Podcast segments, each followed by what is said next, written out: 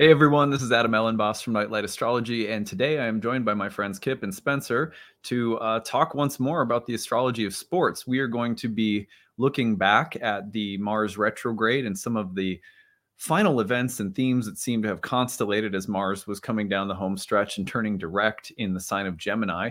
And we'll be visiting other predictions and observations related to the NFL and the sporting world in general.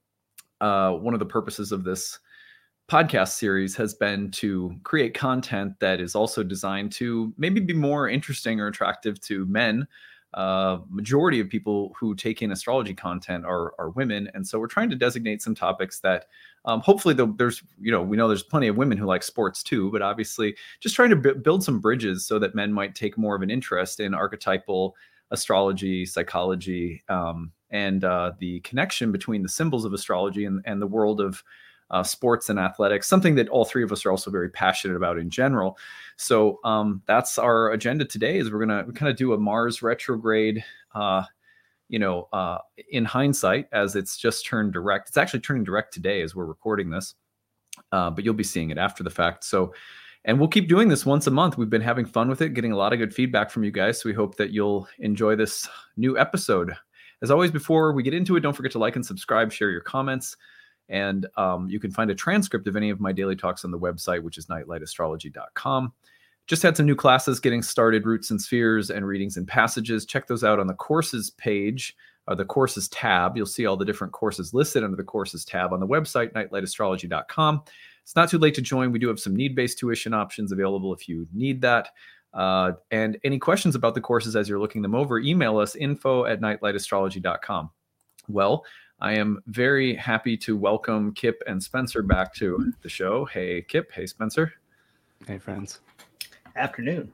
Good to see you guys again. You ready to uh, look back on uh, a lot of really um, as Mars retrograde came down the home stretch and slowed down um, and turned direct. There were a lot of very um, dynamic events in in the sports world that seemed to perfectly grasp the um, Mars retrograde symbolism that we have to talk about today. Um, and uh, I think also just catching up on predictions for the NFL playoffs as we're coming up on them uh, and stuff like that. So, yeah, I'm, I'm excited to get into it. I'm going to hand it over to you guys because you guys have a lot of really good talking points for us today. Um, so, either one of you guys want to jump in, just go for it. You know, I think I'm going to drop the bomb first because uh, you and I discussed this beforehand, if it was even something we wanted to bring up. And I pulled up this guy. I'm not sure if everyone's familiar with him. He's a guy named Andrew Tate, who I was just um, kind of cursorily familiar with. I wasn't, I don't know. It, he was like a cultural flotsam that I just was, he was on the periphery of my understanding. And then he got into this spat with Greta Thunberg. And the next thing I know, he was arrested. And it turns out the guy's a complete and total sleazebag. Um, but the date of his arrest uh, which I believe is December 12th, is pretty fascinating. So I'm gonna I'm going to share my yeah, go for it. So just for a little background, people are wondering um, uh, his name. What's his name again? Andrew Tate. Andrew Tate, and right, just so people know, he's like a I would call him the quintessential toxic male influencer, and he was a former kickboxer. And I, I just personally don't like his content or his message. I find it misogynistic and terrible. Um, so I know some people like of, of, there's a whole world of people out there who really like him. But either way, I think probably most people who watch this channel, if you don't know who he is, you would probably find him offensive. And um, he uh, he's the kind of person where you'll see videos about him, you know, trying to talk about how to exert dominance over women and how to be the top alpha dog and all of this stuff. Former kickboxer, and then he was arrested. And Kip, you can take it from here. So we don't have a, an exact time for this gentleman. I, I use noon as I always do, but a couple of things I find really interesting about this. So first of all, safe to say this guy has a Sag moon, Sag sun. Um, Sun and uh, and Saturn really close to each other. So this this Mars retrograde was hitting, you know, so two but two malefics, a transing malefic hitting a natal malefic, but also hitting both sect lights. And he was arrested exactly as that Mars retrograde that heated up, dividing Mars. It's really been driving a lot of culture and a lot of individuals' lives over the last couple months, right uh, on his natal sun. So kind of ignore that moon. We don't know exactly where that would be, but it's fairly safe to say that he's a he's either a new moon or a very balsamic moon native. Um, and obviously, having Mars stationed opposite your sun for an extended period of time is an uncomfortable period of your life. That's really something that's only going to happen once. So, in general, this is just a, a period where if he, this gentleman came to me for counseling, I would tell him to look out ahead of time. Um, that this is going to hurt. This is something that's going to really affect you. The thing that, uh, as someone who wouldn't mind him um, really being in some hot water, just because I don't necessarily uh, a uh, vibe with him, but b some of the allegations are pretty disgusting um, and really of a sexual nature. And sometimes when you see negative sexual acts, Mars can be involved here. And you see that transiting his natal Saturn, you see someone being held to account. Um, so I think that this is really uh, A, it's painful for the guy, and B, really matches up with his nativity. The other thing that I think is really fascinating about this, and I'll let you guys riff, is I've noticed this a couple places where folks have had transiting Jupiter aligned in a benefic uh, way. In this case, um, Andrew Tate has Jupiter and Pisces in his nativity. And so it's almost like he had bonification for his whole, whole chart. It was sort of uh, riding on good luck for a while. Almost the moment that Jupiter moved over, boom, um, you know, fate took over and he didn't have that lucky horseshoe up his behind anymore. So what do you guys see when you look at this?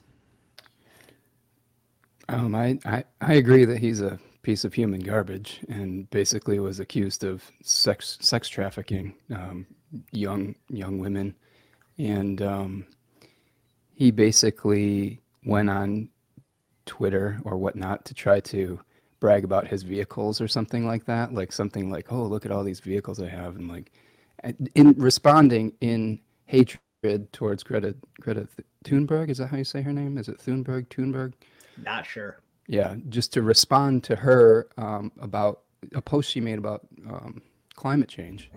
And they found him it, where he was hiding in a European country based on a pizza box that he uh, was in part of his picture that he shared. So that was kind of, that, that to me is pretty, um, that's like the ultimate hubris, right? Like, you know, kind of like, oh, I'm going to try to you know, be a total a hole online, like online and Twitter, and like by saying something, the repercussions came pretty pretty strongly for him, as you were pointing out with Saturn. Didn't I forgot about that part. That it was like his reply to her tweet. Yeah, she owned him too. She was like, she ended up saying something like, "That's what you get for not recycling your pizza boxes," or something like that. Well, she, she, first of all, she owned him by being like, you know, like you, yes, send me an email, like something like, uh, Greta Thunberg are at smalldickenergy.com or something like that. Like something like a penis joke, like that she she I don't know. She, she was uh she had a really good snappy comeback for his like really audacious, disgusting boasting. Yeah. Um, well, I mean, looking at this chart, it obviously, you know, it's a noon chart, so we don't know the exact alignment, but Mars opposite your sun and being arrested, um, you know, for for crimes, uh, that seems to fit pretty pretty well. Um, uh, you know, and I think it's yeah, it's it's interesting to see like one of the things that's likely to happen is you know between now and March, you've got Saturn about to go over his natal Mars and Pisces. That strikes me as potential for some kind of imprisonment. Um, so yeah, it wouldn't be surprising to me if some further major development were to come about in his story in in March, later in March, as Saturn approaches his natal Mars, um, and then maybe ongoing as it squares his Sun.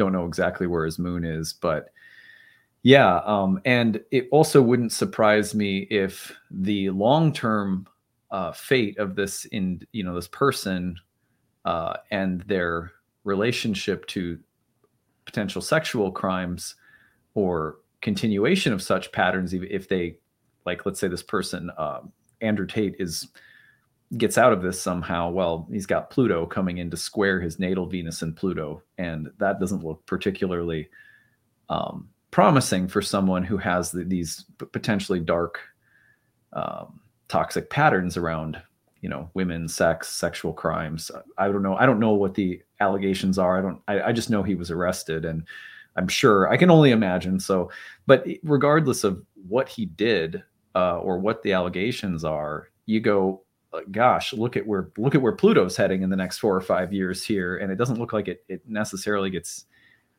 easier. Um, uh, but anyway, those are just some some reflections. What's interesting to me is there's a parallel story in the world of mixed martial arts, um, which is the uh, Dana White story. Um, oh yeah. So yeah, he's the what is he the owner or CEO of uh, UFC? Is that what he is? He's not the owner. I think he's the CEO. He's kind of the face, like the uh, executive face of the franchise or the organization president of Ultimate Fighting Championship is what I just googled. Okay. Yeah, so he serves as the president. Um, yeah, uh, it's it's a very lucrative business. He was just at, again another very um, Mars retrograde like moment. There was a I I not on purpose. It just popped up in my like YouTube Shorts feed, which I am exposed to all sorts of crazy things. I mean, it's just like whatever comes up in that feed. Um, partially is probably because of some of the things I end up watching because I can't take my eyes off from certain. I'm just like you shouldn't watch it, but I can't take my eyes off it. But it popped up in my feed where it was like him and his wife slapping each other at a party or something. Um, but more dramatically, I think is is him like assaulting his wife. Um, but you can see in the video they get into like a they're like they're like punching each other on a New Year's Eve party, and um, he's obviously, you know, he's a lot. Goes without saying that it's not okay to hit people either way, but like, you know, spousal abuse is uh, the headline in his life right now as a result of getting into uh, this altercation with his wife at a party caught on camera, and then, and then this like very sort of. I don't know what you'd call it if it was an apology or not that he made, but basically um, you know, sort of balking at the idea of um, having to suffer any kind of public ramifications with his role in the UFC company. So that was all. I thought that was all a very Mars uh, slowing down to station kind of ordeal as well. I can uh, stop sharing. Okay, we don't have to look at Andrew Tate's nativity anymore. We're all yeah, yeah, yeah. I mean, so that's that's interesting because in that case you have a scandal and controversy around another figure in the in the world of of fighting. Um, so you know that seemed to pop up. Very Mars retrograde topic generally. Yeah, I mean there was a couple of other things that happened that I thought were fascinating. Um, I'll just mention a few. You know, again, not like to to labor any of these, but there's a very um, famous fitness influencer on YouTube whose name is the Liver King he uh, exalts the virtues of manly primal living. He has like all these tenets, including eating a lot of raw animal um, parts like liver, you know, and stuff like that. He ate and, it raw. Oh yeah, oh yeah. He'll just it's like it's it's like something out of uh, like Braveheart or something, you know, just blood on the face, eating testicles, like all sorts of stuff. Raw also. Yeah, yeah. Like he'll it'll just be like it's crazy. Um, and uh, and I and I don't know all the tenets of his system or whatever, but the the thing that happened during Mars retrograde was that he was outed for being on steroids, uh, while denying it uh, publicly over and over and over again because he's selling a natural way of life that will make you look as ripped as he is if you just follow these tenets. Well, it came out, all the emails were leaked of his regimen of steroids that he's taking. Um, I thought that was uh, a fascinating development. And of course, there's a channel called More Plates, More Dates, and it's a famous fitness influencer who basically shows you, tries to take you behind the scenes and shows you what's going on when Thor, you know, I forget the guy who plays Thor. Helmsley? How does he? Hemsworth, Chris Hemsworth. Yeah, yeah. Hemsworth. And the whole channel is basically about trying to um, explain to people that a lot of what you're seeing is through the use of PEDs. And oh. so it's like, okay, these Hollywood guys who do the Marvel movies, he'll be like, you know, look at his bone structure of his nose. That's because he's taking growth hormone and this and that. And so it's it's it's a channel that's dedicated to saying, don't think that this is all natural, you know, and like don't set your ideal up here when a lot of this is performance enhancing drugs. And he goes through the science of all of it. So he was on Joe Rogan during Mars retrograde talking about the regiment of things that this it influencer, the Liver King, was using. And I mean, it was it was impressive like how much he was using. And you know so anyway i thought that was another uh, really interesting mars retrograde development that you had um, a very famous fitness influencer being outed for being on on steroids. Almost uh, a chance to rethink what it means to be actually manly. Um, i know that over the last maybe a couple years this whole notion of a manosphere has come up it's almost like with this period of time while Mars was going backwards, it's the curtain lifted up a little bit and people had a chance to really think about it. You brought up Damar Hamlin, which I think is a really good example of this too. Did you have a chart for that? Yeah, I have a I have a chart. We can bring that up. Yeah, that was um that was a huge I think that was like I mean, we shouldn't bury the lead right? Oh, that yeah. probably that probably was the one of the defining Mars retrograde moments that we've had so far. Uh, well, it's that. done now, but the retrograde period's over now. But um, yeah, but go ahead, Spencer. Let me put up the chart for you. Hold on. Yeah, so we've got. Uh, well, for tell, tell us ex- exactly what happened first, just for people who don't know. So on, let's see, what the, what was the date here? On January 2nd, there was a Monday night football game between the Buffalo Bills and the Cincinnati Bengals. Damar Hamlin, who is a defensive back, was trying to come up to make a tackle on wide receiver Tee Higgins of the Bengals. And Tee Higgins kind of lowered his shoulder and just like kind of uh, battering rammed him right in, right in the chest, like right in a specific place potentially that actually stopped his heart. And he kind of st- stood up afterwards, fell backwards, um, you know, was com- completely passed out and had to be resuscitated on the field while everyone looked on in horror. Um, they actually postponed the game, they did not complete the game. And then they ended up canceling the game completely afterwards. And, um, you know, he, he was recovering in the hospital. He, he seems like he's doing okay. He, um, there were some silver linings that came out of it too. I guess uh, he had a, like a toy charity for children that he was raising money for uh, children's Christmas presents, and his goal was twenty five hundred dollars, and he ended up raising about eight to nine million dollars after his injury.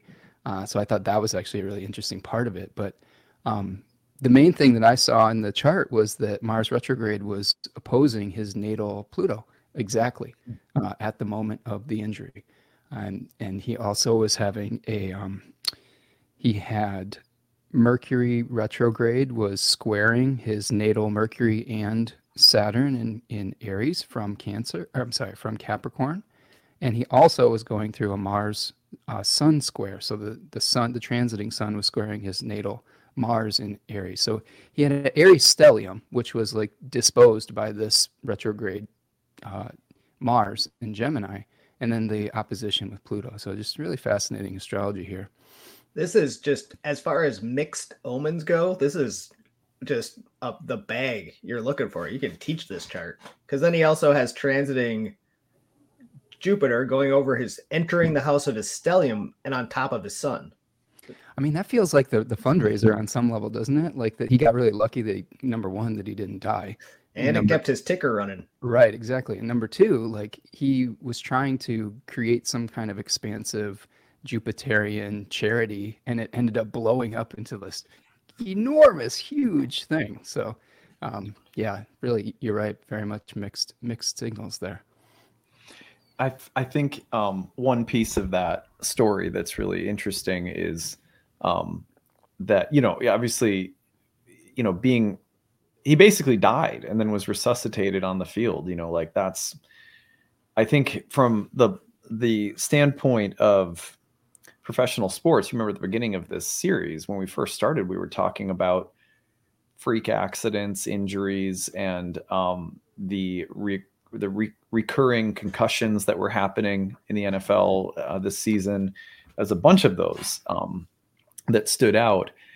And you know I, I remember I don't know when it was, maybe like last year or something. I was talking with a friend. We were watching a football game together, and I go, "I just feel like at some point we're going to see someone never be able to walk again, or we're going to see someone die. Like you know, in our lifetime, there's going to be something that we see on a sports field that uh, surpasses anything we've seen before. And it, it I don't know, it just it, it felt like." You know, we see we see a lot of things, you know, but the game is getting faster. The I don't know, just it just feels like there's a there's like a threshold we're going to reach where something about what we see will it, it, will humanize it a little bit more. Because it, it's in the realm of you know you can bet by the minute throughout games on every possible stat line fantasy football it's so um it's such a fantasy realm for, for so many people. And I, I don't have a problem with that in terms of uh, you know an archetypal fantasy realm competition sports games i think they're really important for the human spirit. And so i'm not opposed to that but there is a human side to all of this. And i find it interesting that this cycle began with mars square to neptune. And something it's it's important to recognize that the, the things that we love especially like sports they are kind of like fantasy worlds that we go into. They they have imaginal potency and one of the things that struck me as important about this was the way it was like we all sort of collectively had this i mean i don't want to be dramatic but i think we collectively had a heart shock when it came to like oh this is human. And i i remember well, the thing that really stood out to me afterward was listening to several of my different podcasts that i listened to and how careful the announcers were to make sure that they i mean even if they, even if it was just not wanting to get in trouble, that they were sounding human. It was like, we have to be human right now. This can't be about the game. It can't be about the stats. It can't be about injury timelines and updates. Everyone was very conscious of trying to make sure that the audience understood that they're treating this person like a human. And I thought that was an admirable thing. You know, like overall, I really appreciated that.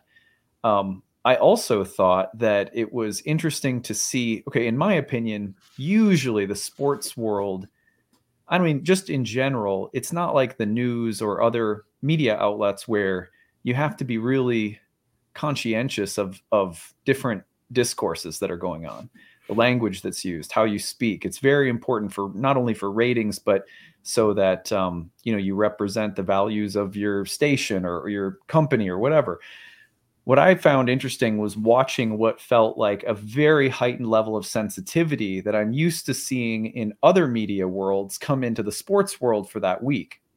Everyone was being very measured and cautious in the way that they spoke. And I just found that to be a very interesting thing where it was like sports journalists who often are paid to be, you know, talking and debating like you think of like Stephen A. Smith and all these personalities that are there to to speak fast and have hot takes and and it, it was just interesting to see everyone making these concentrated efforts to to speak from the heart. Even if they couldn't quite do it or even if it was a little bit of a show i just found that part of it to be really fascinating from from a viewership standpoint. It was like this weird it felt a little bit like you know the way that you saw news anchors talking about life when COVID first hit. You know, like everyone just was like being kind of human. And I, I found that sort of interesting and refreshing.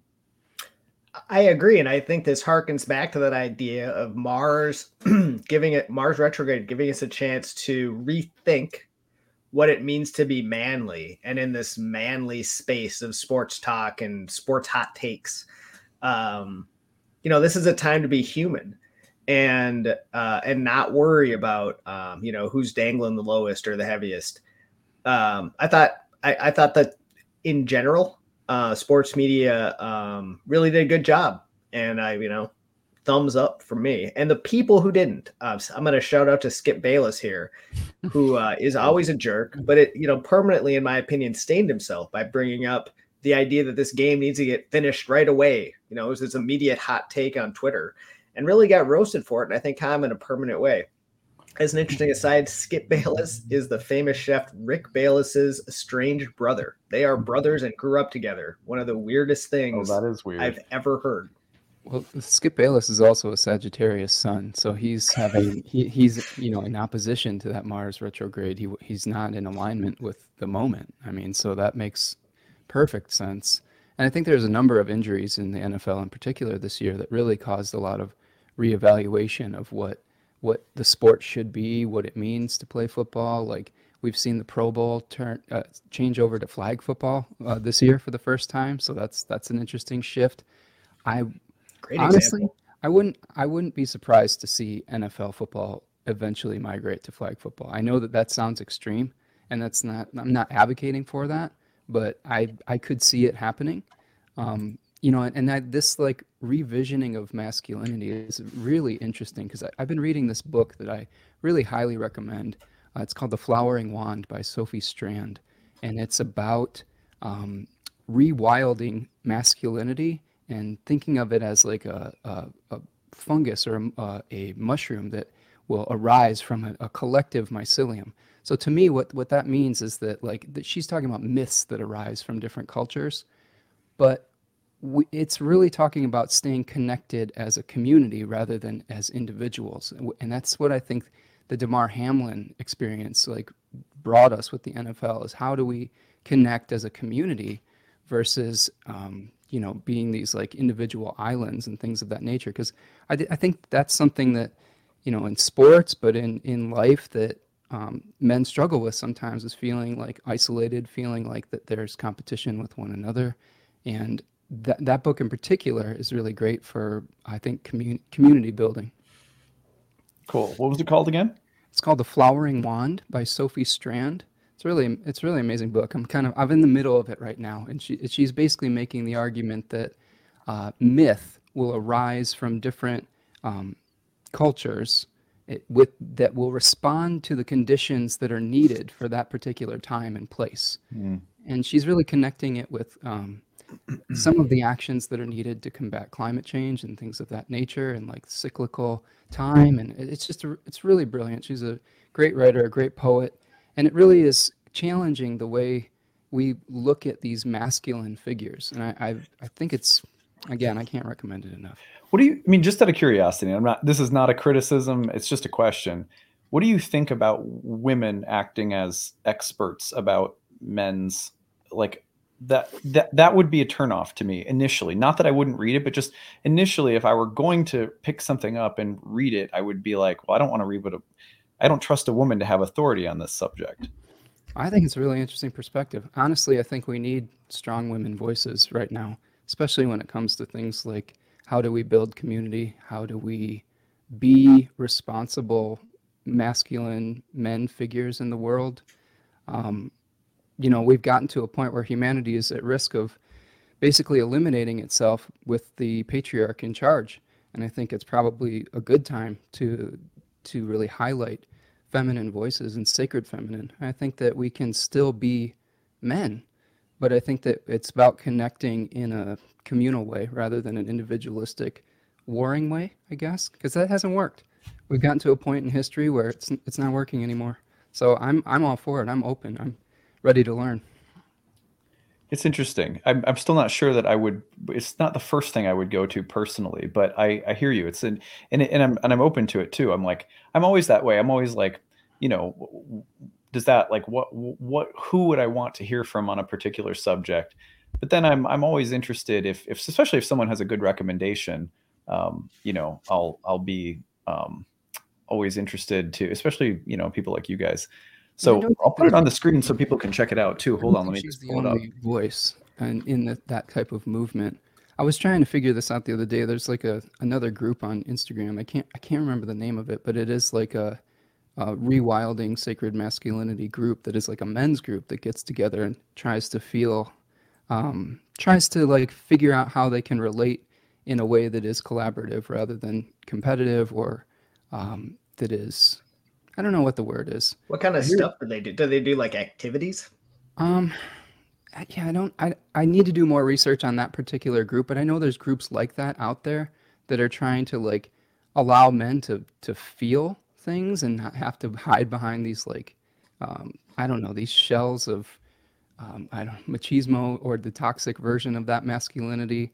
um, yeah, just it's a really it's a wonderful book. I'm Whoa, It's Amazon really- likes it. Holy cow. Yeah, can you see the um can you see it on the screen? Yep. Yeah.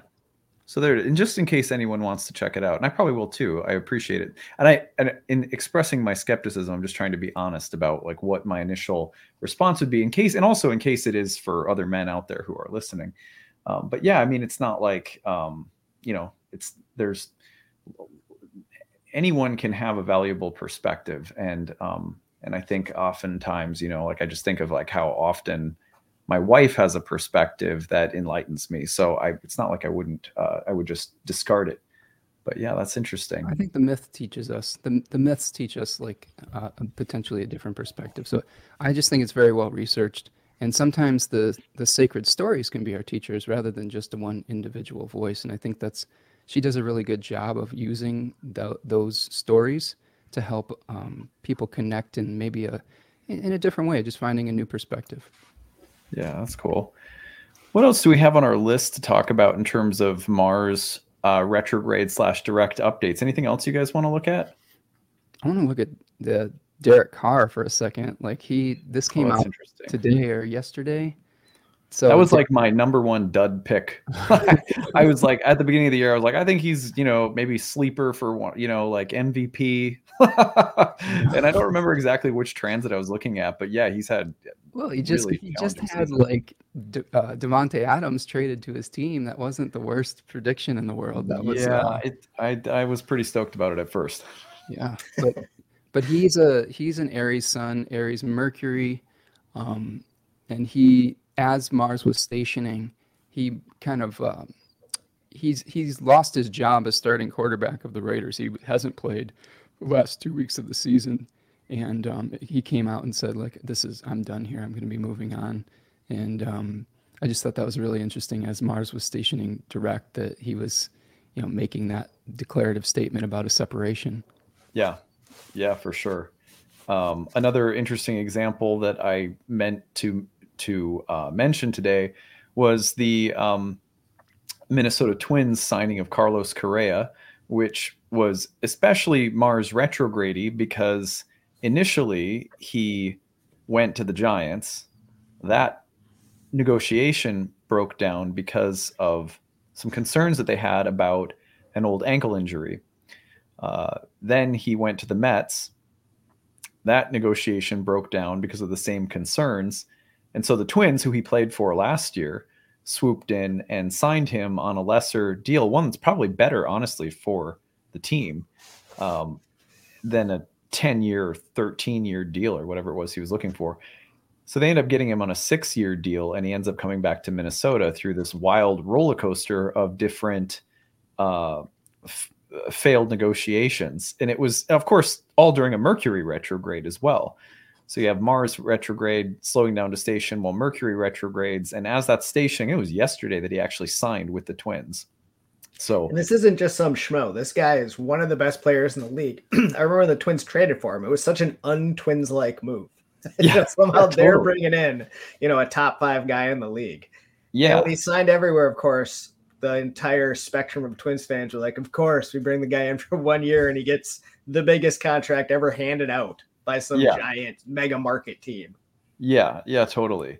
Um, I think it's interesting that one of the things that came up in the interview last night in that discussion, which is also very Mars retrograde, is that his agent was they were asking well, like, why did like what's wrong with his health? And it's like, well, he had an ankle injury a long time ago. He hasn't had any issues with the ankle since.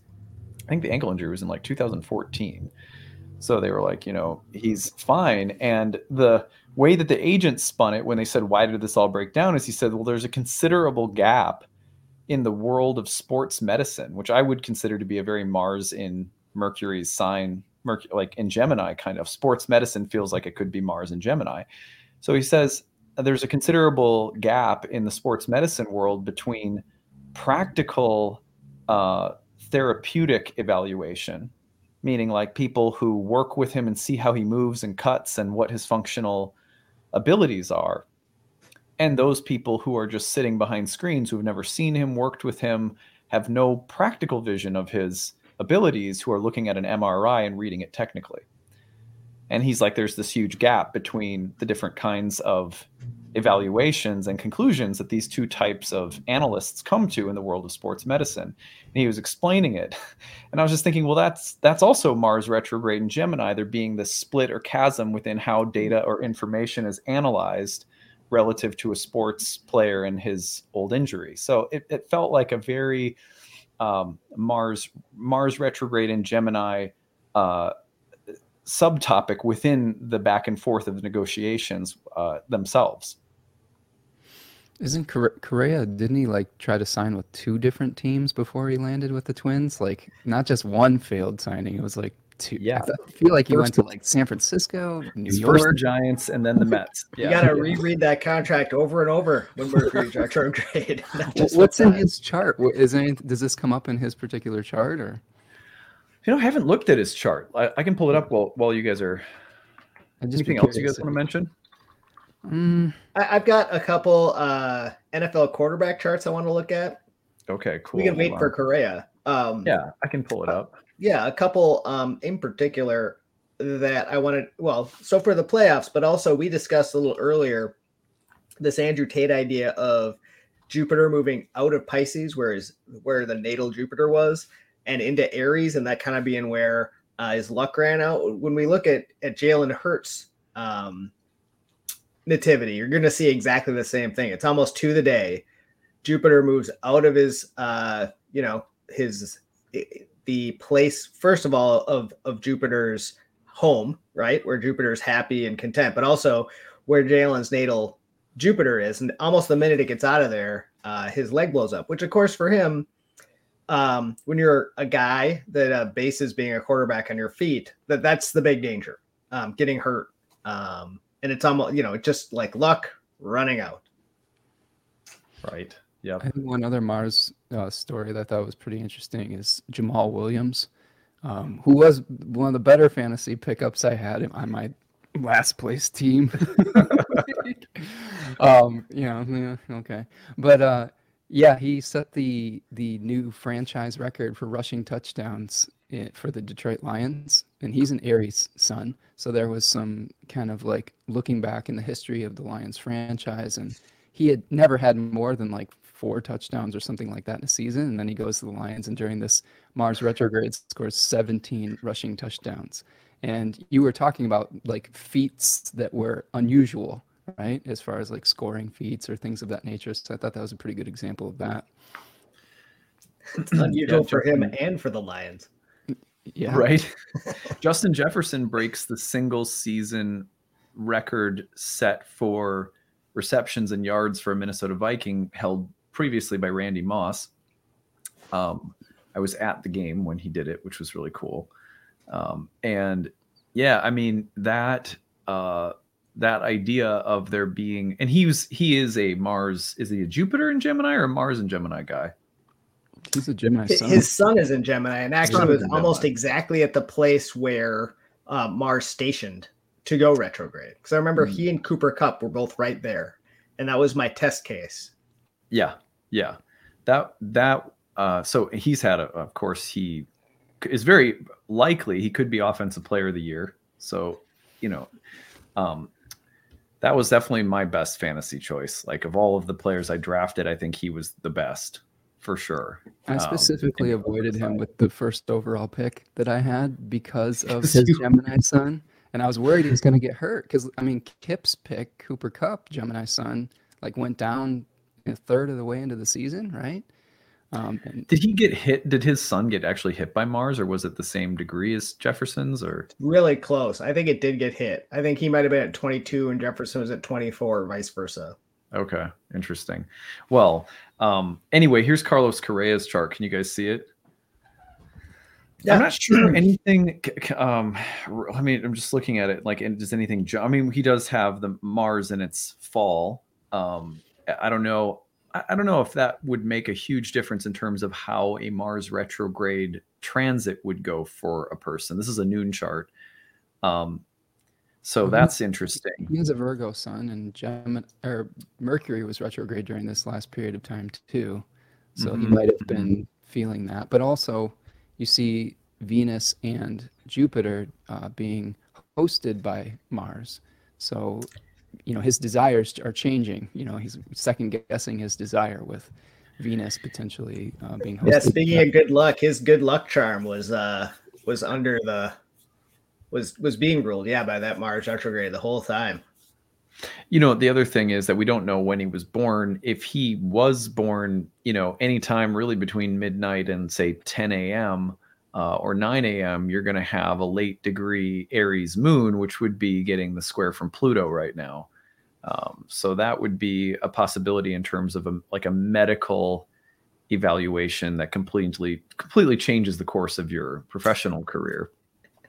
Either way, we're likely to have him sign during uh during Pluto squaring his uh, natal moon, so that'll be fun for the twins. Yeah, That's I know. I was that, and how about Neptune opposing his sun too? I'd be a little bit more optimistic about that one because I think sometimes that can translate into glamorous, um, fa- you know, fame and and stuff like that. But the moon one is hard for sure this is why I don't I like typically don't look at the charts of Minnesota sports teams athletes because I get depressed. no, I'm just playing. Um uh there was I thought there was another one that I had on my mind, but anything else you guys have on your list? You want to look at some some of those quarterbacks, Kip? Yeah, let's do that. Um I want to uh we don't need to bring up Jalen Hurts. What I want to do first is bring up a couple folks who had what I thought were particularly uh, benefic charts. Um, so first, I'm going to bring up Joe Burrow. Um, the thing that I think um, is so interesting about this is it just really has. Come on. Someday I'm going to figure out how to do this really quickly and efficiently, but it's not right now. So Joe is going to go in, and what I what I mostly looked at was the Super Bowl, which is uh, February 12th. So we can just put that on.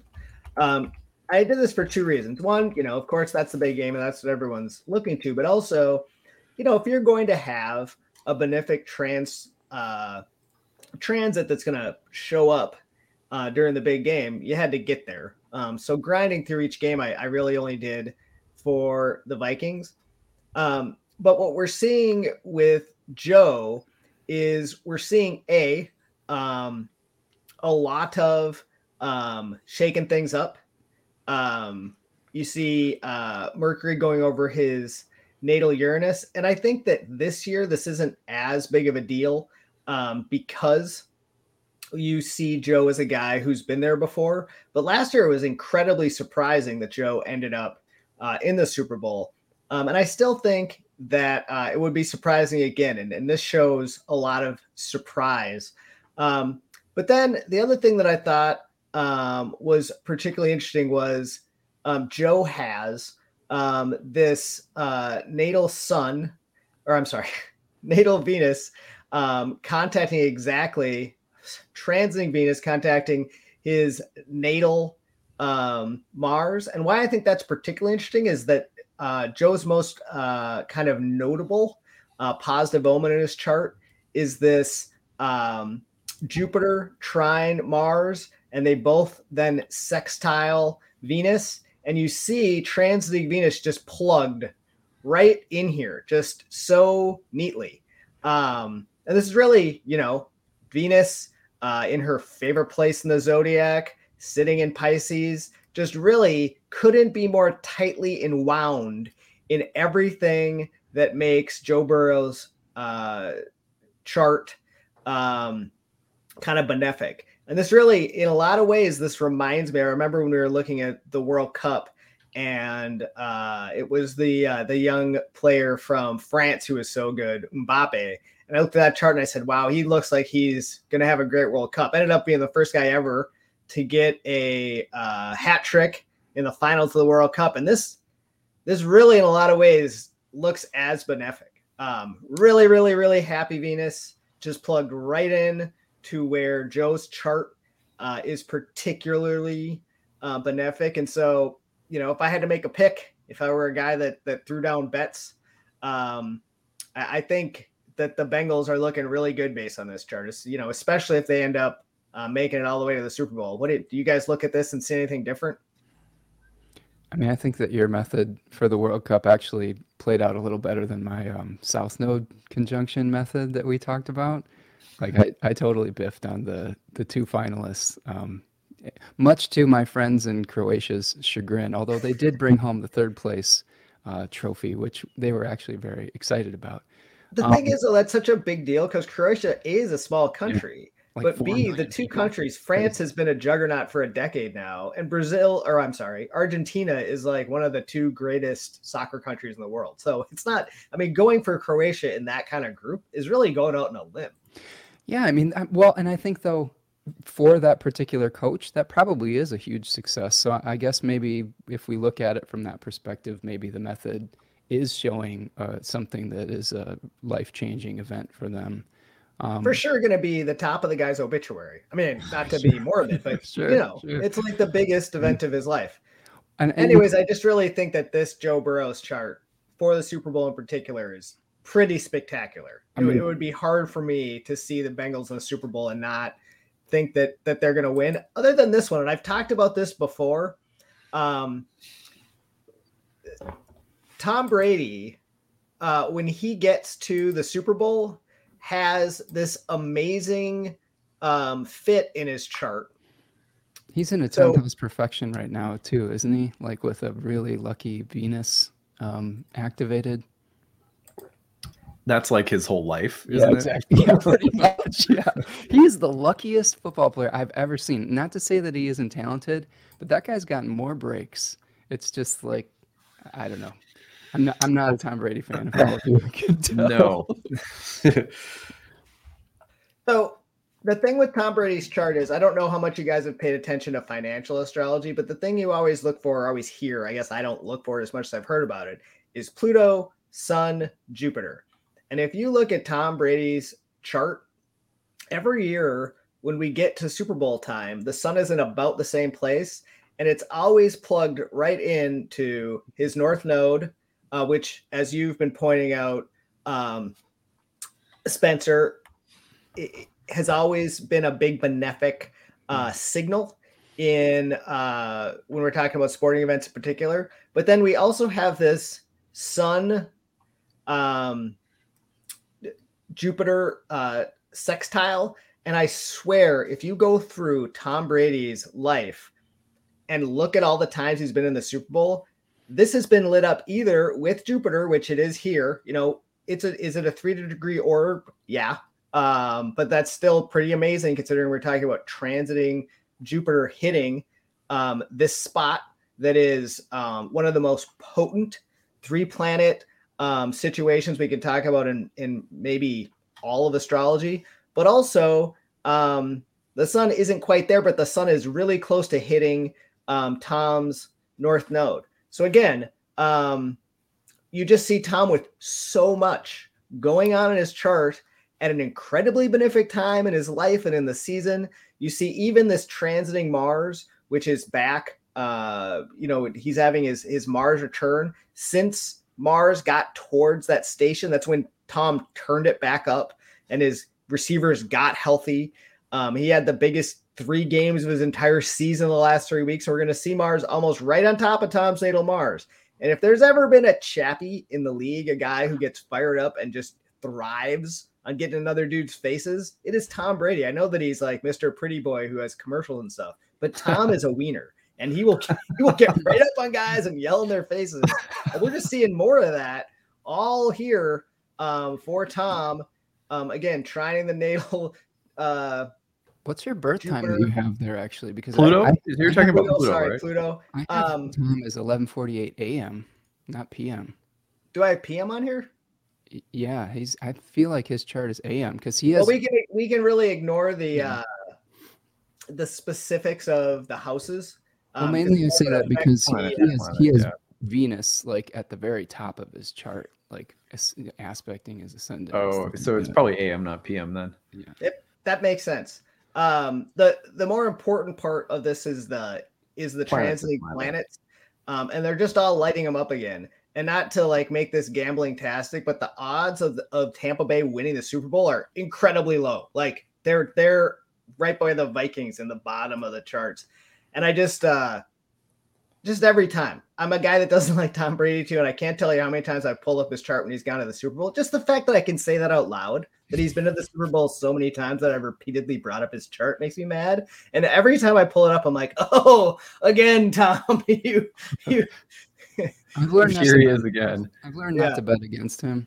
I will say that if we if we looked at that um, south node north node uh, technique, I still think that the I'm I'm still going to hold with the Eagles because the Eagles coach has his the, the ruler of his sun exactly on the nor- on the south node. I I think the Eagles are going to lose the Super Bowl. I don't have as much of a solid opinion about who is going to win, although I did see some pretty important positive testimonies for Andy Reid of the Kansas City Chiefs. What about the Vikings? Come on now. We got some we have some hope. No, I'm I'm just just, kidding. I'm just waiting for the, the, the hearts to break, uh, the inevitable heartbreak. Only a matter of time. Here is here is my Vikings Giants horary. I'm going to the game this Sunday with a friend. Um, and uh, so I pulled this horary for Vikings versus Giants in the playoffs in the first round. I feel like this horary makes me feel pretty good about them getting out of the first round. Um, you've got their their the ruler of the first house, which is going to represent the Vikings as Jupiter, pretty much bang on the ascendant.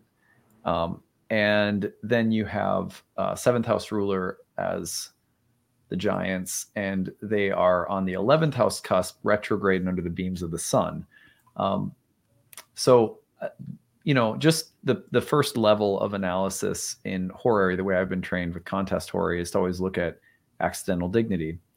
Um, and you know, an angular Jupiter in on the ascendant is uh, superior to the succeeding uh, uh, Mercury, who's under the beams of the sun in retrograde. So I would think that this would go in the first round, that the Vikings would get out of it.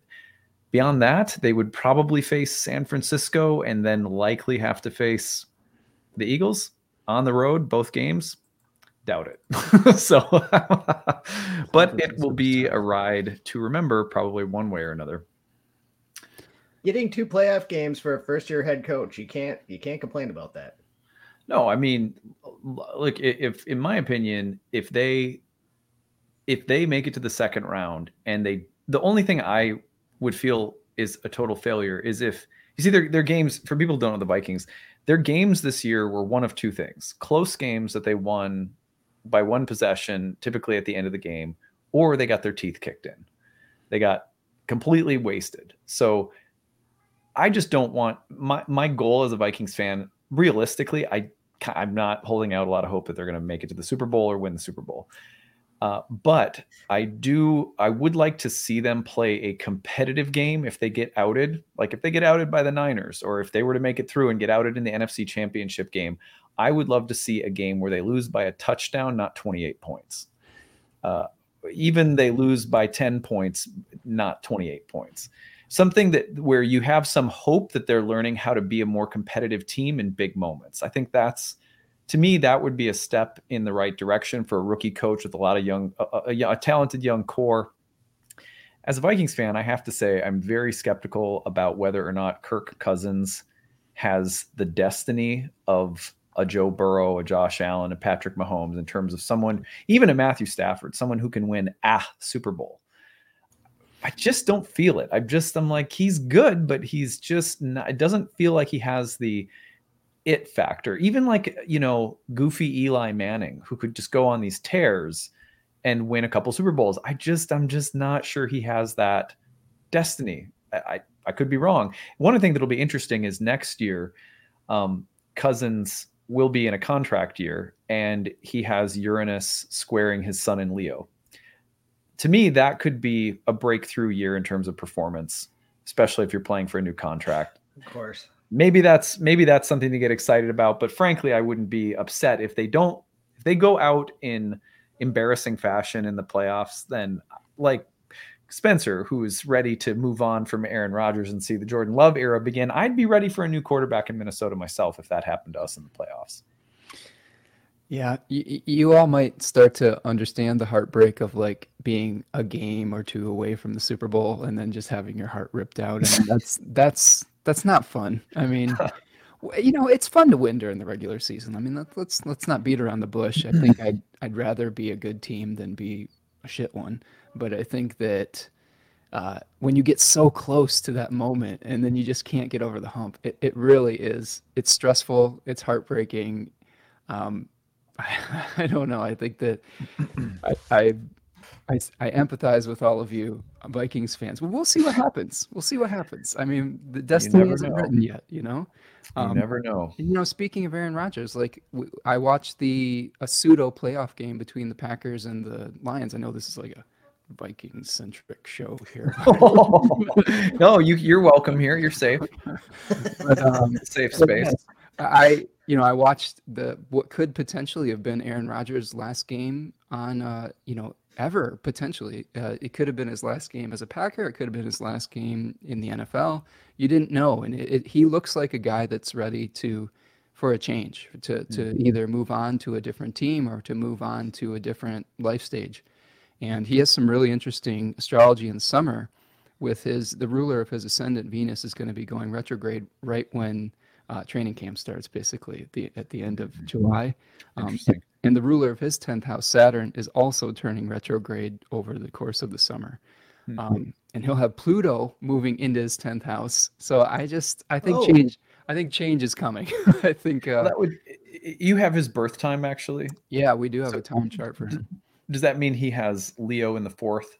Yeah. Yep. Okay, so that would mean he also has the long Venus retrograde in Leo over the summer, which right. could coincide with relocating or something around. Absolutely. Yeah. And I do think that if the Packers, I don't know, I think many, most fans are ready to move on at this point. I think that the smart long-term focused fans probably would have been in support of a trade like like Russell Wilson going to Denver and the haul that, of picks that um, the Packers might have gotten for that. I still do think that if he decides to stick around and they trade him, they still get a pretty decent package, but I don't think it's going to be as lucrative as last year. Um, but yeah, Jordan Love needs to have his fifth year option picked up, and it's a $20 million option. And he's looked pretty good in the preseason and in the short periods of time that he's come on in relief. Um, and I just think that the Packers salary cap right now is really messed up, and I think it's just time. At the risk of getting too sports talk radio and not astrological enough, although I guess Mercury is still retrograde, so contract talk can we can we can wedge it in. If they don't, either they let Jordan Love have a shot or they don't, and it's kind of they have to trade him this year and Jordan Love gets a shot, or they keep him for two years and Jordan Love gets his shot someplace else. It's the way the contracts line up. It's the both things aren't going to happen. Well, and Jordan Love was making some rumblings that if he isn't starting next year, he wants to be traded. So, and I don't know what leverage he has, but probably I think it's 100% fair for him to bring it up. Yeah. Yeah, it's so interesting how uh, Green Bay has had this weird. It's like a weird karmic echo with Brett Favre, and um, you know, it's like this weird thing where it's like the same uh, quarterback thing is happening. Uh, one of the things that I um, like you were saying earlier, like welcome to the Packer pain of uh, making it close but not getting over the hump. Yeah. There's another there's another karma that you guys are not familiar with, and it's called the pain of being very excited about shit quarterbacks for about 20 years of your life. so I hope so, I, I, 20. I, remember Don Majkowski and Randy Wright for those. Okay. but I was like 11 years old when Brett Favre came around, so like I've had it pretty good for 30 plus years here, friends. So. Yeah, no, I mean, like, you know, I just, and it could be like, I feel like the ultimate Vikings. I feel there are there might be more Vikings fans that are hoping that Jordan Love will suck than they are that our team wins. because they don't they don't want to see the Packers get a third like Hall of Fame quarterback in a row. Let me tell you, there is a pattern between all of those quarterbacks. Every single one of them has an important, like, benefic planet, Cazimi. So uh, I think that Jor- Jordan Love has Venus Cazimi. It's in Scorpio, so who knows mm. that, that that's one thing. Uh, you know, I think that um, Aaron Rodgers has Uranus and Jupiter conjunct the sun, and Brett Favre had like I believe Brett Favre had a I think he had a Jupiter uh, conjunction of the sun too, like really close, really. I have never looked at Brett Favre's So- chart, but the idea that he has uh, Jupiter, Uranus, Sun, that is the most Brett Favre thing I've ever heard. yeah yeah totally that's that's funny it was it was so funny i remember um watching the 2009 nfc championship game with brett Favre and um i remember like when he was playing for the vikings and i remember uh being like he's you know we're in overtime and i was like you you're gonna you better not throw across your body and throw an interception and you know just do a brett Favre thing here. Like we were all we had to do was kick a field goal. And um and he did it. And i was just like that's just like his destiny. He did that in a lot of big games. Dude. Like he, he's another one where he- he just did so many amazing things, but he did so many other things that were like, yes, yes, yes, no, no. I know. I know. The gunslinger. especially like uh, sending dick pics that would be right up there at the top of like the oh no what did you do what have you done he's really sullied his legacy, and I think that that's that's also something that Aaron Rodgers is really almost unfortunately has sort of followed in Brett's footsteps. Is he's really created a lot of controversy at the end of his career, and and I'm not sure what he's doing after his retirement, but um, yeah, it's just a weird weird kind of thing. I- Bart Starr was one that that kept his reputation intact, but he's a Capricorn, so Okay, I mean, this probably is a stupid question that we all would just agree with, but I have to put it out there. Do you guys believe that teams, regardless of you know the personnel from year to year, that teams have karma, Oh, yeah. right? Yeah, I, I totally believe that, which is why I think it would be interesting at some point for us to try to dig up, like Spencer dug up the Minnesota Vikings chart. Um, because one thing that would be interesting for us to do at some point would be to say, where in the natal chart can we see the quarterback pattern in Green Bay? Like it- as a natal pattern, it has to be there somewhere. Um, or the Vikings patterns with kickers, for example. Like where do we, you know, where do we see this? Uh, it feels to me like, Obviously, the Vikings kickers in the 12th. yeah, yeah, totally. I mean, you the Packers chart has uh, a Sun in Leo with Jupiter conjoining the Sun and like a Mercury, you know, almost cazimi, and Saturn on Regulus. So, and the Vikings chart has a bunch of like Aquarius placements, like including the Sun in Aquarius. So, So when Pluto goes into Aquarius, it's going to clean house and the Vikings are going to We- capture yes. their power. and I will Yeah, say dude. this: Jordan Love has Jupiter and Pisces, so he also has that Jupiterian luck that that Aaron Rodgers did with Jupiter and Sagittarius, a domicile Jupiter. So I'm actually feeling pretty bullish on Jordan Love, and I'm ready. That's why I'm saying like, okay, I think it's time to move on. But I, I want to know either way, because if he sucks, then you want to move on. You don't want to just like wait. You know I, I know this bodes well for me, Spencer, as a Vikings fan, is because your ability to divine with your fantasy football season this year has been so stellar that I, I know that the Packers are not going to do well with Jordan Love. That's how I'm I'm, I'm just teasing. I'm just teasing. You know, give, give me another year. This is my first year in fantasy football. no, no, no, no for mm-hmm. sure, for sure. Once I I, remember- understand the rules, you, you watch out, friends. Dude, I remember my, my very first year playing fantasy football. I just, I was, yeah, I, I mean, it was just like, oh my God, I don't know what the hell I'm doing. But yeah. Just wait was- until I get the number one pick and I take Jefferson next year. Yeah, I know. you would too. I would definitely would. oh my god. Just to see the Anything look on your faces. That's what I would do. it won't be Najee Harris again. That, Oh. that- I don't think anyone's gonna that one. that was Kips. Mine was Da- uh, Carr. Kips was Yeah. Najee Harris. Wha- I don't know what yours was, Spencer. Worst picks of the year, but Oh, geez. I mean, I, I had so many worst picks in my fantasy league. I, I picked Harris. I picked Javonte Williams, who like tore his Oh, ACL. yeah. He got me right away. I had Justin Herbert, who I thought was going to be a super stud, but ended up being very middling for the entire year. So, yeah, I, I had some problems with my draft for sure. Dude, I, I managed to trade David Montgomery and Deebo Samuel for Austin Ekeler. That worked out. that was that was like that was my best trade of the year for sure. this rabbit hole again? uh, yeah, I mean the thing is, is that um, it was for a fantasy year, we're gonna do this again, just so everyone's listening. Have we told the Justin Fields story on this podcast? Because I think we should if we have I it. don't know. Yeah, go ahead. No, go ahead for before I tell the thing So about next at year. At the end of the end, end of the season, you made some proposals to some of the people in our fantasy football league that were somewhat lopsided, and uh, you know, I don't know. Were they or were people? You know, people have their own minds. They have their own abilities. You traded Antonio Gibson for Justin Fields in the middle of his forty-point barrage. You know, So- look, some people will look at that like I'm the I'm the kind of person who like if I see someone who has a wide receiver deprived team and someone's getting hot and Antonio Gibson was, then I will be like, hey, do you want Antonio Gibson? And I'll take a high upside guy like Fields, who maybe at this point is going to keep scoring 40 point games. Some people will take that trade. I don't think it's unfair. You came to me and were like, "Can I borrow Justin Herbert for a week?" Was Well, borrow trades are totally legitimate. You can borrow one of my players for a week. We'll trade back next my, week. my biggest mistake was like, you know, Justin Fields is really hot right now, and you were like, "Oh, that's a good idea." Yeah. You went and The- traded for Oh, that- That's why was That's true. I will say, I will say that Yeah. the Justin Fields trade I proposed was your idea. Yeah. That's why I know I, you know, you're, you're a great friend, Adam, but I'm not you with my trade ideas anymore, dude. No, dude, you gotta, you gotta be cutthroat when it comes to fantasy. Oh, I'm just playing. Next year, we're gonna do a fantasy league for everyone listening, um, and we're we're gonna do it again.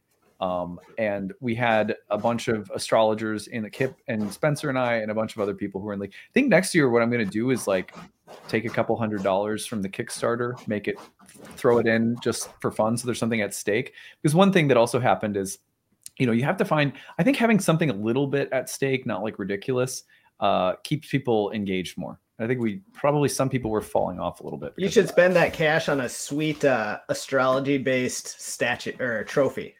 yes Yeah. if Totally. I just had a trophy, that would have been enough. yeah, dude. That, that's a great idea. Actually, we'll get we will get like a custom made like Saturn trophy or something. or with like the nightlight logo on it or something. Jupiter. Yeah. Yeah.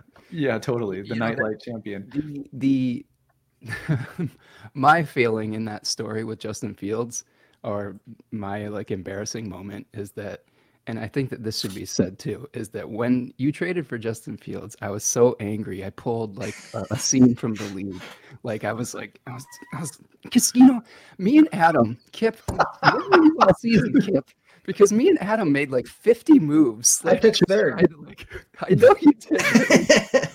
Okay but my, my point being is that adam and i were making like moves every single week like like like literally i think i had 50 moves and adam had like 48 or something like that. The next closest was like 13 and i was like offering all these trades. I was offering trades to people. They were just not even responding to my messages. And then adam's like oh that's a good idea. Like trades for fields for gibson who i had earlier in the season.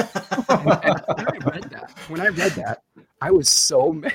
like was like, a league moment. And and and pardon my French, but I, I, I talked to my partner. I was like, I hope Justin Fields tears his fucking ACL. I'm so, I was so I was so angry in the moment because you know I was really invested. I was doing research. I was doing like tons of like tarot readings every week for each individual stupid player.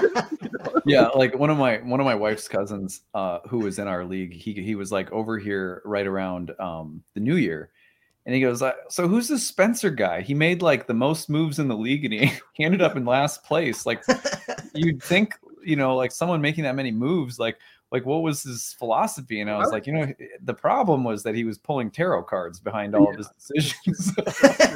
Well, and I was in my in my defense too. I was a little bit too um of a homer this year too. I I, I Oh, went like with Green my Bay heart too- yeah, I'd used too, too many Green Bay players in the beginning of the season, and my the other problem I had for those of you who want to learn from my mistakes is that I really did a ton of research on the NFL draft before I knew we were going to do fantasy football, and I realized that man, I didn't really know the league as well as I thought I did, but I knew the draft really well. So I like had all the like rookie wide receivers, and I was like, I'm gonna play all these rookies in the beginning of the season, and they ended up doing really well at the end of the season, but it took them a while to get there, and I was basing too many things on potential. That And I is a classic first time playing fantasy Right? football move.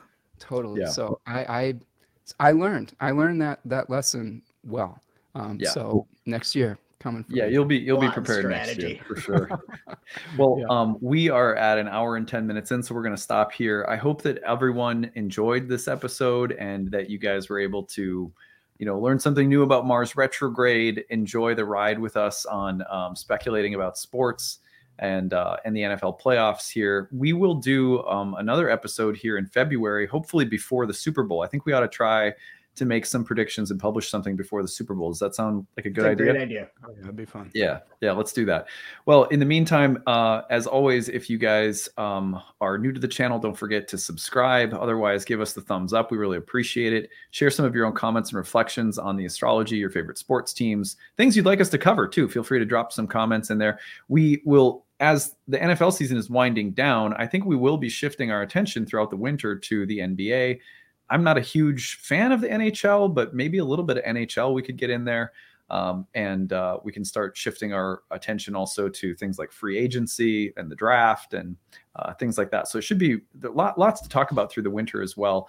Um, and it'll be interesting to talk about Mars going into Cancer after it finishes in Gemini, uh, where we can um, we can try to debunk the idea that Mars in Cancer makes only poor athletes. There are actually some uh, tremendous examples of very successful athletes with Mars in Cancer that I thought we could look at. So uh, we can do some of those things coming up as well. Carlos Correa.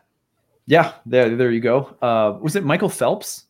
I believe it's Michael Phelps as well. The you know, so competitive swimmer. But anyway, we'll get to that later. Thank you everybody for listening, and we will see you guys again next time. Bye everyone.